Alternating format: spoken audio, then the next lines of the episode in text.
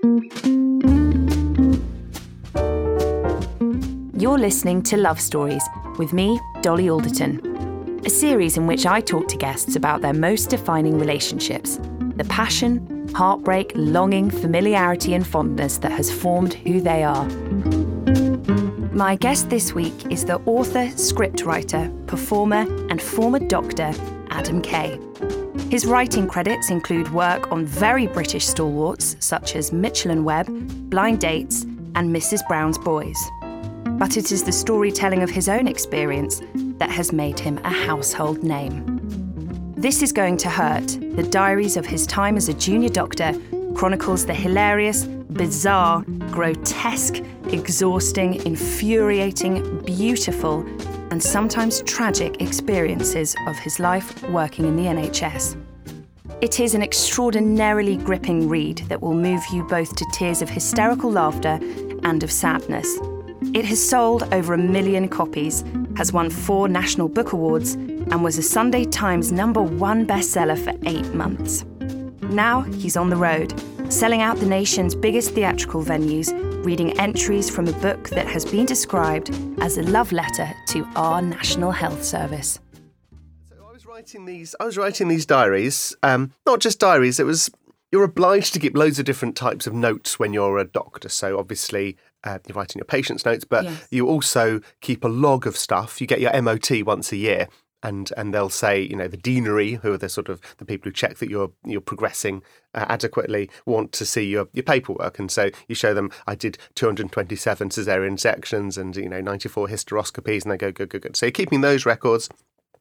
You're also meant to do what's known as reflective practice. Right. So that if something bad happens or something upsetting happens, you write down what has happened and how that has, uh, you know, informed you as a doctor, and uh, which is which is a healthy and helpful thing to do.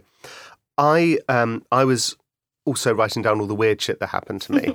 Um, Of which there was a lot. of which there was a lot, of which there is a lot for for any doctor. Mhm. I suspect, in retrospect, it was my therapy, looking for the light amongst the dark, uh, because no one teaches you how to cope with the bad days. So you find your own way through. And for me, it was being a sort of, you know, low rent, you know, David Sedaris or something. Yeah, finding sort the of, material, Yeah, just sort of, um, and that was that was how I kept going, and it, that became it, it, uh, it became a habit and a routine, and.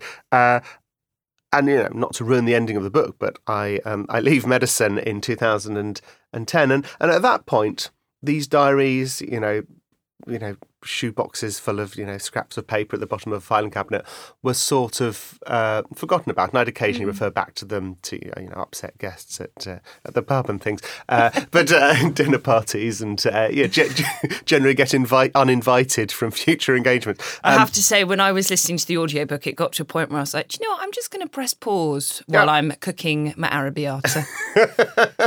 yeah, uh, yeah, that's fair. That's fair. Uh, um, and so, and then um, I ended up in a in a totally different uh, career. My my day job I would describe to people as working in television. I wrote um, scripts for comedy. I was a script editor on various um, TV shows, and and then something something happened. Sort of two things happened at once.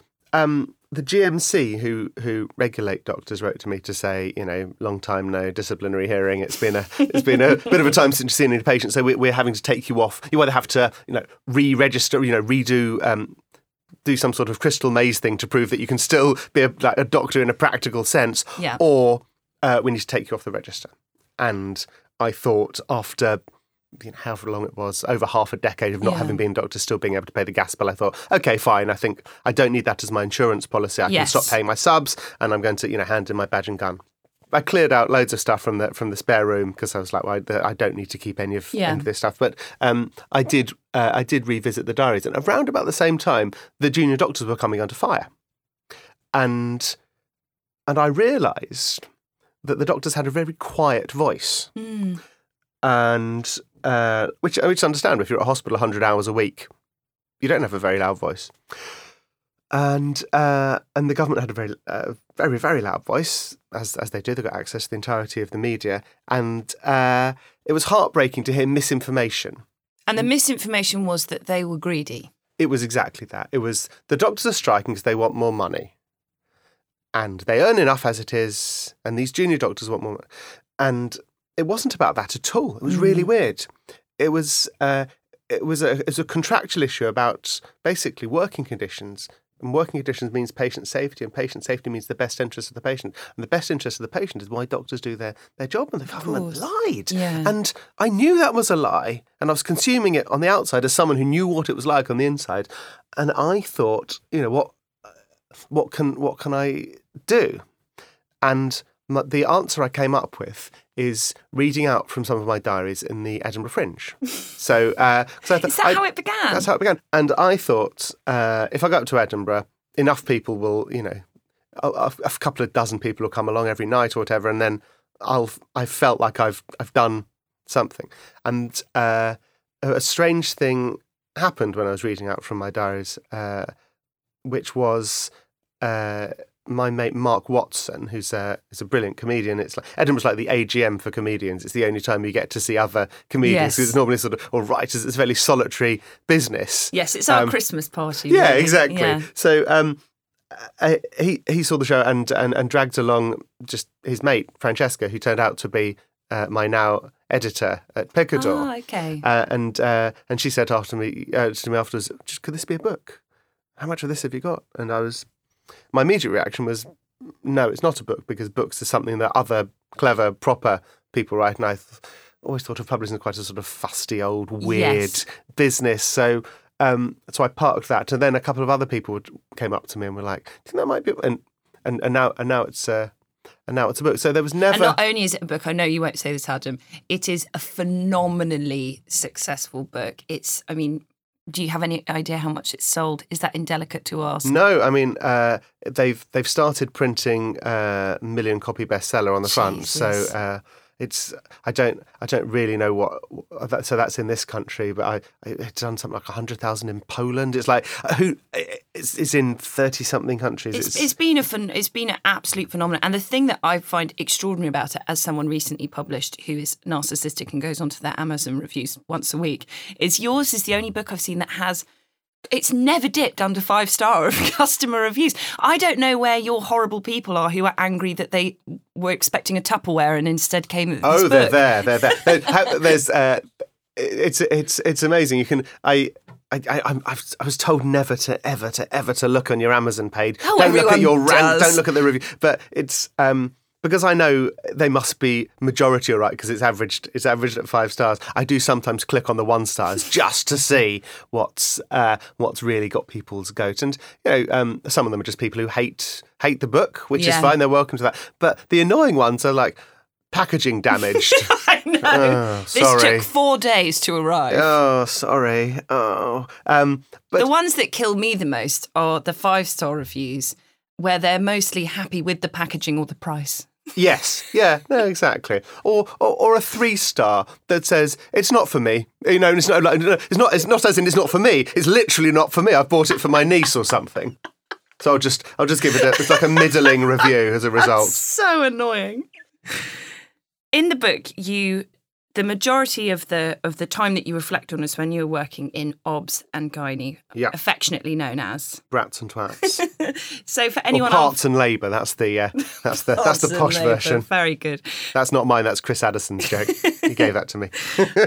Can you, uh, for anyone unfamiliar with what that that department department that's that's the wrong word That'll do. Yeah. department. Exactly. So making it sound like selfridges. Yeah, exactly. what that department entails, what your work entailed there. So I mostly worked on on labour ward, uh, which is the most extraordinary, wonderful part of the hospital. You end up with twice the number of patients you start with, which is which is you know, a pretty mad batting average for you know for any any branch of medicine. I think uh, like geriatrics is very jealous of of those figures. Um, and so I did a lot of that. And as the doctor, um, that means basically um, stepping in when stuff's gone gone wrong because it's a midwife uh, led unit. When all goes well, you never see a doctor. You hope to never see a doctor on labour ward, and then it becomes more collaborative with the doctor and the midwives uh, at the point that it hasn't quite gone to plan. And so Yeah. you basically learn four tricks as an obstetrician. There's the cesarean section, which we all know about. There's the uh, forceps, which is just metal salad tongs to pull the baby out. there's uh, there's the ventouse, which is a little mini hoover you put on the baby's head and sort of suck it out as an alternative to the forceps. And the fourth thing is, you know, sewing up, you know, whatever mess you or the baby has uh, has made. And and so it's actually a relatively simple Yeah. job, sort of on a on a technical basis. There's slightly more to the job uh, in that you have to work out when to do each of these four tricks Yes. you've learnt. You know, so you're reviewing baby's heart rate and things like that. But I mean, that's what the that's what the the job is, and and it is such a privilege to play that role in the in the lives of, uh, of families and the most important uh, days of their life.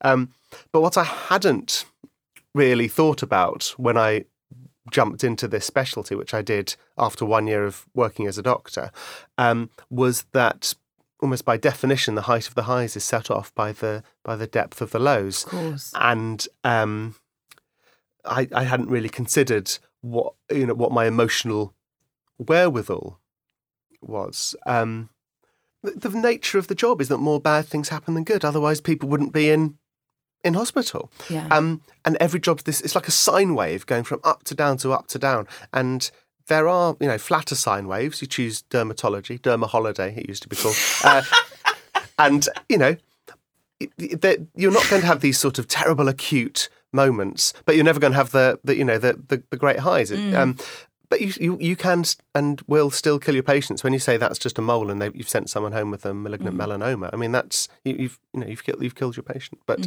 uh, you can't escape that in any branch of uh, of medicine. But I think we need to be honest with it, and I don't. I, I sometimes initially I would I worried. What if I'm putting people off um, doing medicine if they read my book and they were about to apply, then they didn't. And that, now I think good because Yeah, if that's yeah. enough to if knowing the truth of the job exactly. um, is is enough to to put you off, then you'd have left at some point in the future, and you're actually better giving the place to someone Exactly. who's who can deal with it because not everyone can. What Yeah, and that's no bad. It's not a sign not. of weakness. It's it's some people will be able to deal with that, and some people just won't, no matter Sure. what they're training or And you know. even if you think you can when you're 16, when you're filling out your UCAS form, who knows if you, you know, 10 years down the line when you're actually Mm. certifying your first death, how how you are actually going to be able to to to do it. Part of the book's most entertaining moments is the the moments you call the Doctor I fell moments. Um, can you tell us what that means and some of the most extraordinary things that you were presented with? Yes. I think the thumping bass line of every every doctor's life is uh, objects in orifices, and uh, it really changes how you how you think about people. You know, when you're walking down the street or sitting on the bus, you're like you. You, you can't guess the sort of people who are going to rock up in your you know in your in your emergency department having having done that that sort of thing. Oh, I mean so many things. Uh, the toilet brush, um, you know, and that was bristles first, which, as we all know, is the is the most painful way to uh, insert a toilet brush. Um, a Kinder egg containing an engagement ring. That was the most extraordinary Yeah, that story was that was for me. that that was quite that was, was quite that seen me through a lot of uh, dinner party lulls. That story. That was a woman who was proposing to her boyfriend. yes, on the 29th of February, as per as per the weird tradition, and uh, yeah, so went to the expense of buying the engagement ring, the um, the imagination of uh, putting aside a a Kinder Surprise egg, and then uh, and then uh, whatever thought process uh, about inserting it vaginally. Um, the plan being that the the partner would sort of discover it, retrieve it, and then she could she could um, propose. But it sort of shuggled itself lengthwise and couldn't, couldn't get it out. So we all met in all met in in hospital. And you said she rather romantically and sweetly still was desperate to retain the surprise. Yes, oh, that was, yeah. So she hadn't told the boyfriend, she hadn't told me. So it was quite confusing when uh, she asked him to open it. So I sort of gave him, the pair of, you know, the pair of latex gloves, sandblasting, all romance from the situation. And uh, yeah, and he said yes. Presumably out of fear as to what a woman who does that with a of Surprise would do to him if he said no. You also have um, included some extraordinary tales of cluelessness. My favourite being the man who said that absolutely no condoms fit him. Yeah, turns out he was pulling them right down over his balls. and you have to you have to keep a Yes, mask like straight face because your Of doctor's course. not allowed to uh, to just burst out laughing. Mm. So, however fast the, the the feet are kicking under the water, you just have to smile. And you know, when the man in his eighties is talking about using this colossal butt plug called the Arse Master, you just say, "And and what size of Arse Master?" And that must be very hard because you're right. You know, the a, a doctor's office is a place where you, it should where you should feel totally safe and like you can say absolutely anything. So it's it's so important that you don't feel you know self conscious. But that must be a challenge. Did you did you especially as someone who looks for the funny in things? It seems naturally. Did you find you, that by that you became sort of unshockable? Yes, and my my barometer for all sorts of normal reactions is now is now fucked. So like I don't. it's really hard to to stress me out. Um, it's you know. Uh, I'm I'm great at poker. I mean, they've got, they've got this, all these things. Um, I can work. I can throw an all nighter a couple of days in, in in a row when I'm late on a deadline, and my body's just like, sure. I mean, this is one of the things I can now do. I've got these these sort of uh, tiny, low rent superpowers. I mean, you say the doctor's office is sacrosanct. I did then go upstairs and write about them, and then get them, you know, printed out a million times. So Yeah. it's sort of, although you know, the lawyers were very keen that I didn't go to prison, so a lot of a lot of stuff obviously did get Yes. get changed. They were Yeah. In fact, the legal read, you know, they sort of, as you'll know from your book, they sort of, uh, the, a lawyer has to go through it and they write a write a thing saying we think you're probably safe, but why didn't you change that person's name? Yeah. The, the legal read that came back from the, the barristers that my, my, my publisher engaged was pretty much as long as the book. Oh, really? Yeah, because every single every single page had mentioned three or four real people in a real place and a real thing So you had happened to to them. just fudge, or you had to reverse sort of all the details about Exactly. them. So Yeah. lots of Vaseline on the lens. So uh, all Yeah. names and places and, and dates, of course, changed because people remember the dates they had their of course. their kids in a way they might not remember the date they had their appendix out. Um, and plus, also, I would take clinical details of one case and personal details of a second one that was similar and sort of do a cut and Yeah. shut. So no one person could could point at a diary entry and say that was me. Yeah. see you in court. And you mentioned that you are now on tour doing 150 shows. yeah. I, I don't like to think about it like that. I'm doing three this week. That's uh, yeah fine. And there's obviously been this incredible positive reaction to the book. I haven't read any negative reviews. I don't know anyone who didn't love it. Every person I know who's read it has said to me, You have to read it. What do you think it is? I know this will be embarrassing for you to have to reflect on this, but what do you think it is about the book that, that people have responded so well to? I think it's quite simple. It's because it's amazing. no, it's a, it's it's uh, no, it's it's it's two things. So first, first of all, first of all, it's the book is basically a love letter to the to the NHS. Yes.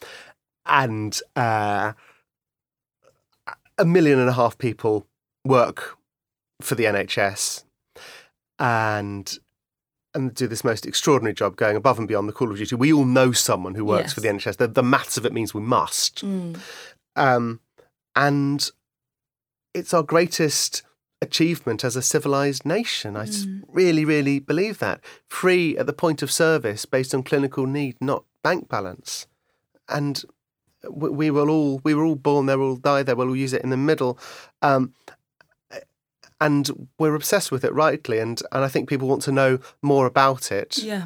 and um, and we're all interested in the inner workings of uh, of hospitals. Yeah. If you just have to watch watch telly, both on the sort of reality side and the, the amazing programs like Hospital in Twenty Four Hours and A and E, and also, as well as on the on the fiction uh, side. You know, some of the most successful dramas of all time. And comedies as well, of course, have, have been Yes. based in the hospital. We want Yeah. it's a it's a it's a precinct to use the horrible uh, TV term that that we're interested. It's like medicine we're obsessed about, crime we're obsessed about, and sex we're obsessed about. And you know that between the three of them, that makes up a huge amount of, of what we want. And I think um, there there was there was interest in that. And and the, the second reason it did well is uh, I've been surrounded from the start by an amazing team of people who've uh, who- who've who've made it all made it all happen and who I owe all the success. I think the author uh, gets disproportionate credit, but I always thought it's a bit like being the, the male partner in producing a, a child. You do a sort of Yes, relatively small amount of work Yeah. a long time ago, Yeah. and then you know, and then then nothing. Mm. But you, you get you get you get equal billing. And I think as well, one of the reasons it's done so well is I found it because I'm so I'm a I'm an enormous hypochondriac. I'm not one who would have. I don't waste. I'm not always in the doctors. I promise. But I am someone who, when things are stressful, I do always default to something's wrong with my health. I don't know why. It's just, I, you know, I do often have anxiety about health. And I found this book one of the most reassuring things I've ever read because I think it's so funny to me that it feels like something that you're battling through personally when you're writing the book is trying to work out how much hum- how much of yourself, how much of the human to put into the job. And it felt like Yes. how much to relate, how much to communicate with people, how much to find out about them. You know, there's a heartbreaking moment where a patient who you really were very fond of dies and you want to go to their funeral and your consultant advises you not to and in the end you just go anyway and it feels like that there's this pushback on don't be too human but i think it's the human in the book and and understanding that the people who are looking after you in these hospitals are human and they Yeah. have you know the same sense of humor as you they have the same anxieties as you even that they mess up sometimes like you do i found incredibly reassuring Oh, I'm very pleased. and it made Um, me feel in safe hands with this system Yeah, I th- doctors for a very long time, since their invention, have sort of felt they need to put themselves a, a lot of separation, so put them a bit higher up. Like the whole thing about you know doctors, you know, being doctor surname. Uh, no one wants. yes You don't want that. You're and it's obvious why it's developed. You want if you're seeing the person who's interpreting the, the MRI of your brain or about to take a scalpel to your knee, they need to be absolutely yeah, unimpeachably Yes. correct and good and accurate. You don't want to think about about them having any frailties, uh, because someone who someone who gets sick and gets sad also makes mistakes. You don't want to think about that, but they are, and and I think it's this.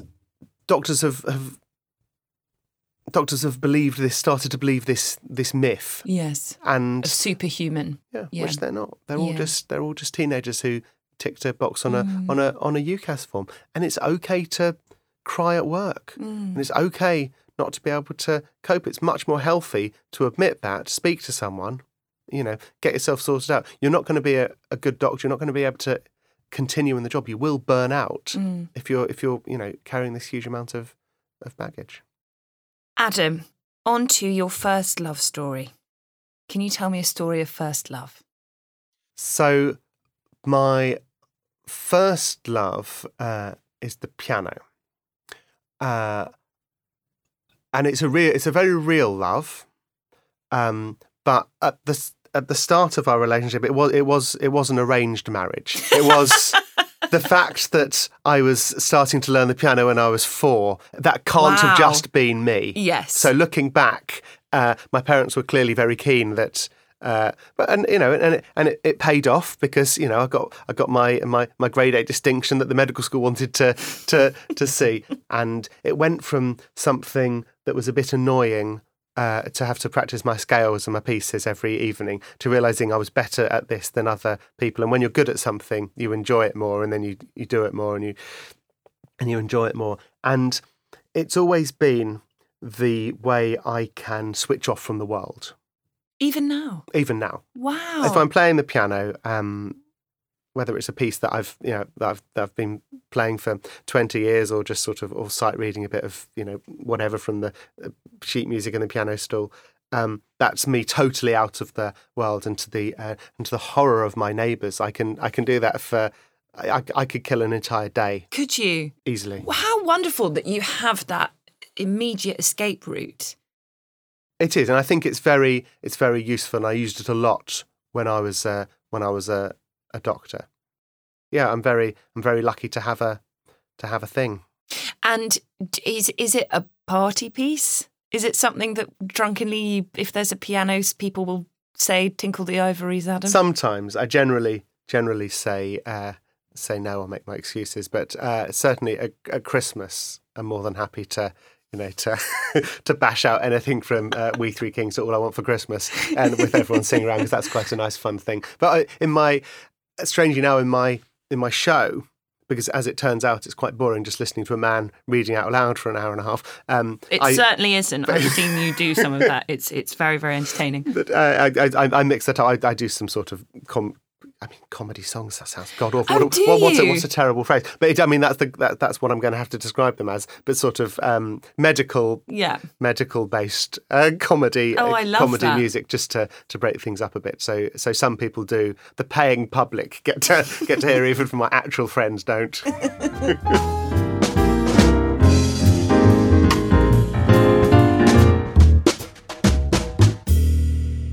said when you were younger, you'd never really thought about being a writer. It is now your full time job. It's also what you chose as your unrequited love story.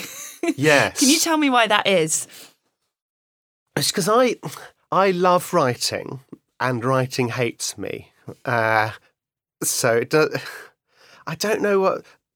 I imagine a lot of people who listen to, to your podcast are are writers and will share this. But for the people who do, who do, who don't write, I don't want anyone to to think that.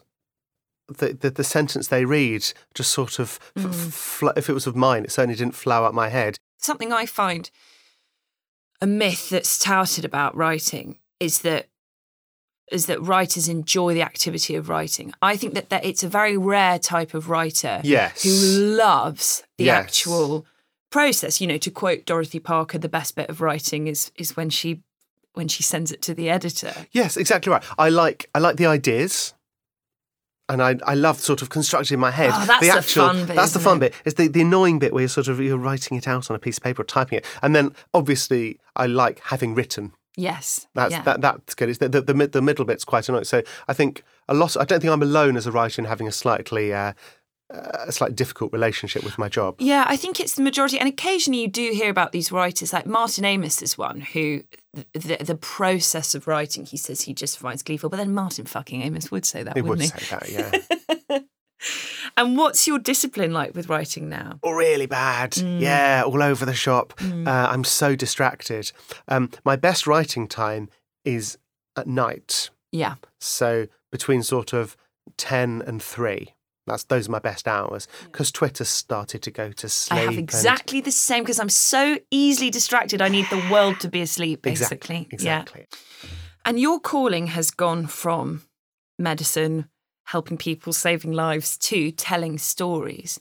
And I was thinking about what that adjustment must have been like because the recur- a recurring theme in your book is the collateral damage that a, that a doctor's personal life faces. What what was it like when you found yourself moving into a new life where you had more time? It was it was extraordinary. It was, it was something I'd never had before. It was my the Mm. only job I'd ever had was being a was being a doctor, and it does it, it does affect friendships and relationships. And it's not just because of the number of hours that's on your contract. It's the fact that if it's five o'clock and your contract says you go home at five o'clock, and then someone starts bleeding out on labour ward, you stay and you sort them out. That's not a t- that's technically a choice. But if that was a choice for you, you'd have never gone to medicine in the first place. So you Yeah. stay and you, and which means you're inevitably texting someone to say, "I'm really sorry, I'm going to have to cancel on drinks or dinner." And um, this happens more often than it doesn't. So you quickly become the flaky friend, the one who's always bailing at the last minute. So your friends stop inviting you out, and your social circle contracts. And and it's other weird things like um, you move hospital once a year when you're a junior doctor, and within quite large areas. You know, like for example, you could be randomly scattered around all of Scotland, and you can't buy a flat that's handy for all of Scotland. You can't rent a flat that's handy for all of Scotland. yeah. So you have to say to your other half, "Would you know? Do you mind moving 150 miles away?" Mm. And they might say yes once, but they're not going to say yes eight years in a row. And um, so a lot of a lot of doctors' relationships suffer for reasons much more complicated than just the job. I mean, I'd be hugely oversimplifying to say that that's that's where um, relationship I, I talk about in the in, in, why that fell over. Um, uh, but it's a big factor, and not just that side of things. It's the it's the emotional, you know, uh, the emotional load that you, you, you carry with you. Yes. And most people choose uh, not to talk about at home. How was your day? Yeah, fine. Mm, mm. That's the, how you're trained as a as a doctor. And this leads on nicely to your passionate love because now in a life which I'm sure is still very demanding of your time, but you have lots of time for trashy telly. Absolutely. Absolutely. I sort of it's easy in the publishing world to be snobbish, isn't it? And we sort of uh, we see post people posting on social media sort of uh, pictures of books that make them look clever. Um, I, I'm I'm slightly more honest than this. Anytime I'm interviewed and they ask me what am I reading, I'll, I'll, be or what are you watching on telly. I'd love to be able to say it was some sort of some sort of German documentary, but it it never it never is. I, I watch some absolute bullshit. So, what's your favourite bullshit? I'm currently watching You, which is on Netflix. It's about a stalker. It's really good. It's just a soap. It's just nonsense. uh, and, uh, and and James, uh, my husband's got sort of much lower tolerance for this sort of stuff. He's just sort of I'm I'm watching that downstairs and walk past and tut. Uh, but no, it's great. I, you know. I thought you were going to say Love Island. Oh, I do like Love Island. Yeah, I I I, I watch. I watch any, anything with a soundtrack. It was like. also, Iain's so good on the uh, uh, on the voiceover. Do you know I'm the only person in the world who hasn't ever watched one episode? Oh, don't, because otherwise you'll never, you'll never. That's you, what I'm worried you'll, you'll, miss your next deadline. Yeah. I'll watch stuff I've got. I'll watch darts. I mean, I'll watch stuff that I've got. So you really do just like kind of Oh, zoning yes, out when you're watching yes. TV. Let's Yeah. just have some flashing lights and colours and sounds. I have a theory about why. I was because I was surprised when when you told me that this was your passionate love.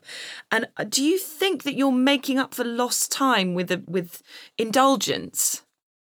Oh, Maybe I'm wrong. Sorry May- to, to be no, your no. therapist. There, there, there might be, there might be, there might Because- be something about that because this is like you can't commit to a box set when you're working as a, a junior doctor. You can sort of barely commit to things like sort of having dinner. Yeah, exactly. And that's a kind of you know, that's like a rites of passage of your of your twenties, really, is that you spend so much time just slack jawed, zoning out from reality in front of the television. And that's just a luxury that you were never really afforded. Yeah, I I'm aware. You know, I'm I'm often in sort of meadery meetings where they're talking. This shows this meets that, and if either this or that are something from a period of about a decade, I wasn't really watching telly Yeah. or, or going to the cinema. Yeah. So yeah, I'm I'm I'm catching up, and also. I do I do appreciate reading books, obviously, and watching telly that makes you think and immerses you in a world and challenges your perceptions. But to be honest, much more often, I just want to, to watch something that's sort of uh, sort of televisual mac and cheese. Yeah, totally. Escapism. Yeah, And how much are you watching TV? Be be honest. oh, probably no more than five hours a day. Don't want to, you know, I don't want my publishers to panic. think I'm not actually doing my work. oh, on my main thing. So, um, and this, I'm not, I'm not like sort of super politically minded. I don't always, you know, I'm not always reading that bit of the paper.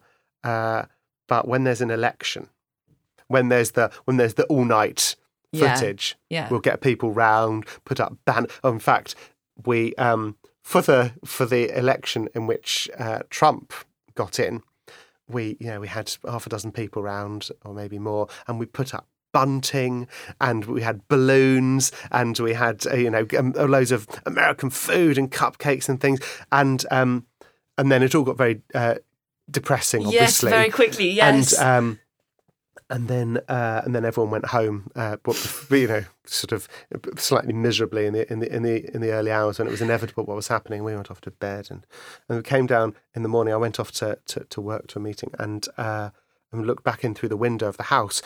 And Trump had just got in, and we had this, sort of stars and stripes bunting. I was like, "No, I'm going back in and ripping that down." People are going to get the wrong impression.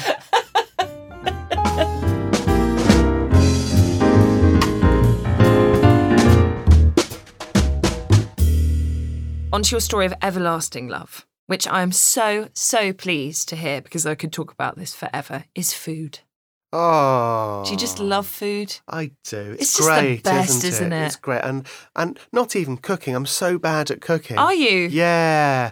Um, we, in fact, I mean, this is uh, this is something almost too embarrassing to, to say out loud. But um, when last time we moved, um, we'd put in a kitchen about two years before we'd moved, and the estate agent came round and was and was taking the photos and was sort of you know opened up the oven and it still had its polystyrene block inside from when it came from Wickes or wherever it was, and so. So I mean, we're not we're not nature's cooks, but why? I mean, why why why would we when there are so many people who are professionals? Exactly. And you know, we we keep Deliveroo in business Okay, talk me through your favourite Deliveroo. Where are you? In Chiswick. with Chiswick. Um, so This is your moment to get So some can- free vouchers. yeah, no, that's that's. There's a place called Outsider Tart, which is um, which is a quite bad pun. It took me ages to realise What it was is a it? What bad is pun on outsider art. Oh, that doesn't It doesn't really work, does it? It's like they've taken a really little known phrase that doesn't really relate to their their their. There was there was there was one I remember from must have been quite near my school or something called Cake Expectations, which was a cake shop. I was just like, oof. Even then, I knew so I've identified a poor pun. Um, so anyway, Outsider Tart, and they they do American comfort food Oh, lovely. and uh, when you're when you're any time basically when you're writing. I'm vegetarian and they do a nice they do a nice veggie chili. They'll do mac and cheese. They'll do loads, loads of different brownies and they make it all in there. So that's um, so there's a lot of you know i'm on first name i think i i now know every single deliveroo uh, driver in in the area. And I know this is an incredibly difficult question, but if you had one meal left, one your desert island meal, what would it be? Oh, that's a really good question. Um, well, the starter uh, would be a French onion soup Yum. because But you know, vegetarians aren't allowed to eat that. I know, but I mean, so I'm sort of vegetarian. I'm one of the vegetarians who doesn't like the. I'm not a moral vegetarian. Right. For example, you know, I'm, you, you can see I'm wearing. Uh, I'm dressed entirely in leather. So He's so, wearing a yeah. leather jumpsuit. Yeah. but um, it's. I was always like a fussy kid eating, and a sort Yeah. of. I've never. I'm just sort of badly wired in terms of I don't like the taste of. I will oh, sometimes be out at some fancy place, and you know, and you know, someone we're out with will say, "Oh, try the prawns. It's the best prawns in the whole world." And I'll every few years I'll have a go and a nibble. I'm just like, no, it's just I'm just not. It's just I, I don't know if it's nature or nurture, Yeah. but I've been, you know, something's gone wrong. I don't like that. So yeah, I'm I'm happy to have a Haribo. So French onion soup. What are you drinking with this desert island meal? Um, oh, that's good. I do. I do like alcohol. I love it. I've, I've got a theory about alcohol. I think it might be addictive. I think you may be onto something there. No, uh, so probably, probably I'll start with a dark and stormy. So rum and ginger. I like a, I like a, I like a diplomatico rum. It's sort of, it's the sort of rum that you could drink neat, you know, in Lovely. an emergency. but done so the rum's sort of the mixer. You don't want too Yes. much ginger in there. Yes, Yeah, to- definitely. To, do that sort of, do that upside down. I've, because I, I think because I've said mac and cheese twice already in our, in our. In our chat, I'm, I think I think I'm, that's my brain telling me I need to have mac and cheese as, as my choice. as my as my main carbs. I mean, that's that's what it's about, isn't it? Yeah. I would I would have mac and cheese on toast. I know. I would I'd gladly have that with a jacket potato on the side. I mean, famously on my 29th birthday when I was very hungover, I ordered a baked potato with mash on the side. oh, lovely. Yeah, I'd have that on a pizza. Oh, yum. Um, and what would you have for pudding? Oh, I don't know. Uh, sort of sort of anything. Um, I like um, I like a trifle. Ooh, It's it's look it's a quite a retro. It is, yeah. sort of last. Uh, you know, It's when when I'm on death row, they'll have to get a sort of retired chef out to sort of sort of create this for me, won't they? Uh, but um, I think uh, yeah, I like a I like a trifle because you can you can smuggle um smuggle booze into booze into that. I've got so I've got booze in the in my start. Is there there's booze in French in onion soup? yeah, there's, there? you- you- there's booze in every single Yeah, component exactly. of that meal. yeah, and just sort of uh, I drink more. Uh, the, the the type of wine that I really like is is wine with the high alcohol content. So sort of that's that's the bit on the wine list I'm I'm looking at. so, something very heavy. Someone someone told me that um, the way you can tell uh, how much alcohol in it. It, when you swirl it around, the like the, the legs of the wine The up the glass, yeah, yeah. that- how much it cleans the glass. Yeah. which I guess makes sense. That's that's the white the white spirit in it, just sort of cleaning the glass. So um, so yeah, I don't know what I'm having with that. Big gloopy merlot. Oh, lovely.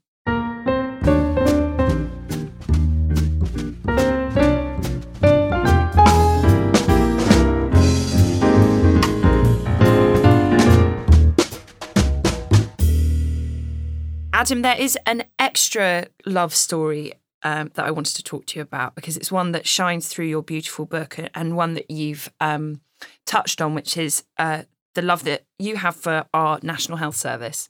Reflecting on your time as a doctor and talking about it, and no doubt, I'm sure, hearing many, many people's experiences when you've kind of been on the road and and talking about the book, um, must have given you proper time to think about how you feel towards the system as it stands and what you see the future of it to be.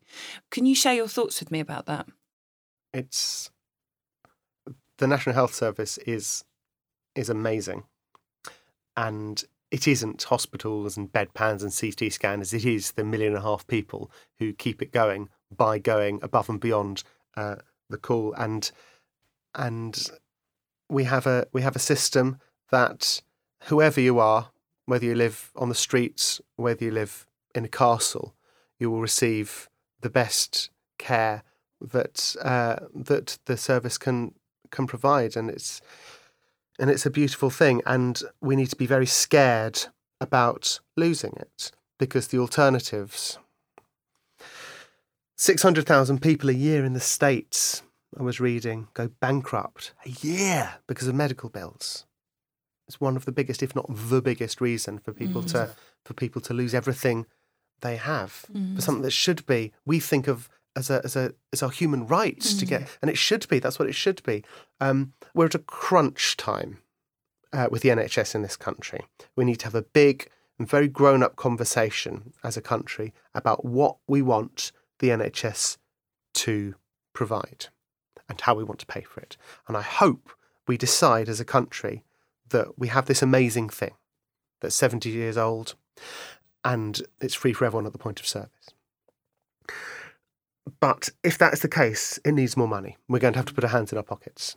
Or we need to say, I think we pay enough and we need to uh, we need to have another another insurance top up model, whatever it is. Um, and if that happens, there'll be a two tier system. And it is a fact that in a two tier system, people like us will be fine.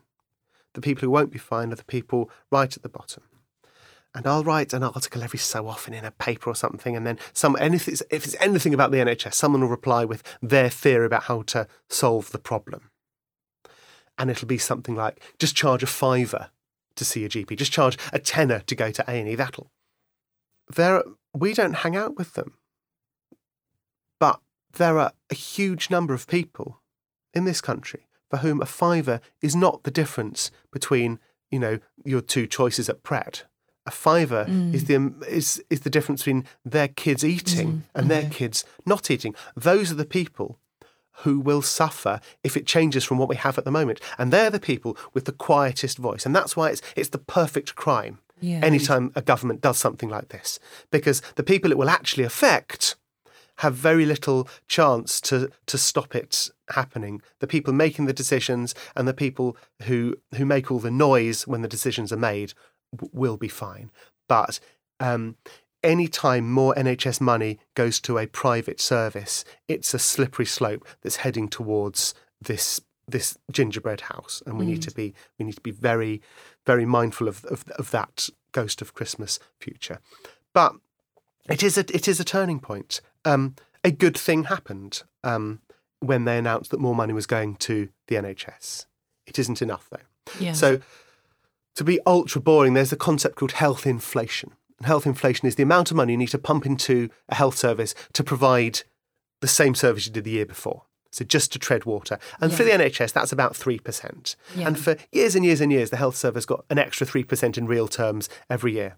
For a period of eight years, the, uh, the last eight years, uh, the NHS got an increase of 1%. And so I don't think you can read my book and think that's a relaxing job, that's an over resourced system. It wasn't, it was already tough. Now Yes. it's been really, really, really stretched. And now it, it's sort of, they're talking in, in rough numbers about 3% increase year on year. But nothing's happened to make up for this, for this, Gap. this, yeah, exactly, this big drought. Mm. Um, but it's not too late.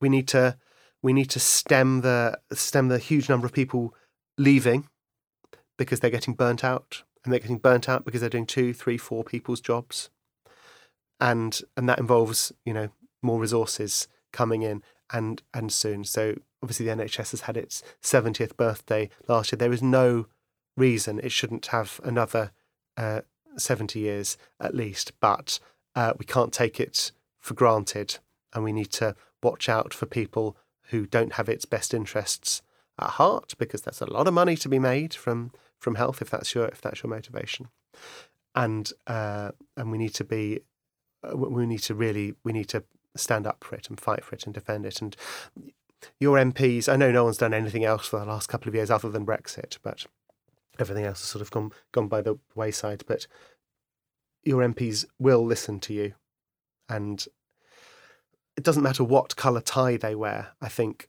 there's a lot of love for the, the NHS, uh, you know, even in the in the, in the weird Houses of Parliament. Um, but you, you can you can you can fight for it, and I think we'll need people to fight for it because I, I, I it it won't it won't be it won't necessarily be uh, be our government fighting for it. And without giving any kind of spoilers, to people who haven't read the book, the closing chapters of This is Going to Hurt are very moving. And you describe how there is one very, very tragic, highly traumatic incident that happens um, when you are delivering a baby that is. Is it fair to say the the kind of main reason why you left? It is. I mean, all you ever want is a healthy mum and a healthy baby. And I was the most senior doctor on, on a labour ward on this moment, and we ended up with neither of those two things, uh, which was. I'd obviously had difficult stuff and sad stuff happen before. It's impossible not to, but this is the first time I was the was the most senior person. It was the worst thing that had ever uh, happened to me, and I realised that I didn't have the emotional armour Yeah. you know, my coping mechanism of writing stuff down, which had served me very well for you know however long it was, seven years, that that was that was more of an insult that, than I had uh, the adequate defences for. And you describe how you in that in that situation you were given in it, because it was quite a unique situation you were given the rest of you were told to go home for the rest of your shift but there was also definitely an expectation that you would be back in the next day and that reset would have been pressed Absolutely, there's there's no there's not enough slack in the system that means you can leave on time. There's certainly no slack that Yeah. says. You, you you could probably do with a couple of weeks off. It was like I'd said I'd sprained my ankle. Yeah. Oh no, that's awful. Are you all right? Mm. But obviously you can do clinic mm. tomorrow, right? But those- otherwise there's yeah. no one, there's no one in clinic. Yeah. Um, but it's the approach of a, a, a doctor. You just deal with it and, and, and move on. But I I didn't deal with it. I was a complete. I was a different doctor. I'm Mm. same skin, different doctor. I uh, I was too many people getting cesarean sections. I think because I wanted to prevent what had happened ever happening again. Even though I knew that nothing I could have done. yeah It was just random, terrible circumstance. Yeah. Nothing I could have done would have prevented it. But I wanted to try and prevent anything bad ever happening to me ever again. And people, I wasn't talking to to, to or anyone who wasn't on that ward about about it, but you know, people people here because you're not meant to talk about these things. And and friends would say to me, you know, if you're the most senior doctor on that on a labour ward, something like that will happen every five or six years. And I, I realised they were try, saying that to try and make me feel better. It's not my fault, but I realised I couldn't face that ever happening to me ever again. So now I'm a uh, now a bad day at work means look. The microphone hasn't recorded properly, or you know, mm. stuff that mm. literally doesn't matter in the in the mm. scheme of things. Um, so yeah, it was that was that was the thing that made me that, that, that made me that made me leave. And the kind of closing pages of your book, you talk about the fact that after it was published, you you went to sort of town halls and you were talking about the book, and and in the in the audiences, you would say how many people here have a relationship or, or in close proximity with someone who works for the NHS, and nearly all the hands would always go up in the room. Yeah. And something that readers would often ask you after reading this extraordinary book is, What can I do to help? And a very pertinent message that relates to the incident that you just described is that you said that the best thing you can do is is give space and support to the people that you know that are working in the NHS give them give them time to speak about their experiences and let let us try and reconfigure the kind of disposition of what medical professionals should be. Yeah and I, I really feel strongly about that. And we, we're, we're trained not to talk about our days and that's unhealthy. And there is very there's limited to zero support, um, certainly in hospitals, um, for doctors who who are having either an acute bad day or a chronic build up of stuff, and we all need a, a shoulder to to cry on. And the first couple of times you ask, you know, you take someone out for a you know for a coffee or a drink and and ask how their day was, then they're not going to. But just to know you've got someone that you can open yeah. up to is is enough. And and doctors need to do it to their colleagues and um, and I talk about doctors because that's all I know but the same holds true if you're a doctor or a midwife or a nurse or a physio mm. or a mm. paramedic or a pharmacist or a OT or an ODP or a dietitian there are there are a hundred you know specialties pulling together to, mm. to to to keep the hospitals going and they all they're all pieces of the same jigsaw who have the same conditions and the same stresses and um, yeah, they are just they are just humans with with frailties and um, working under harder conditions than ever, far harder now than than when I was when I was working. And yeah, you can you can make a difference by writing to your MP, but you can probably make a bigger difference by by looking after your you know your cousin or your next door neighbour or your mate from uni. Adam Kay, thank you so much for sharing your love stories with me. Thanks for having me. Thank you for listening to Love Stories. You can rate, review, and subscribe on iTunes to give the series a boost and help others find it. And you can buy my book, Everything I Know About Love, published by Fig Tree, which is out in paperback on the 7th of February with a brand new bonus chapter, Everything I Know at 30. You can find my book in Waterstones, on Amazon, and in all good bookshops, or buy the audiobook with the bonus chapter on Audible. Love Stories is recorded in the Penguin Studio in London. The producer is Adrian Cecil. The editor is Richard Hughes. The music was composed and recorded by Lauren Benstead. Tune in next week when another guest will be telling me their love stories.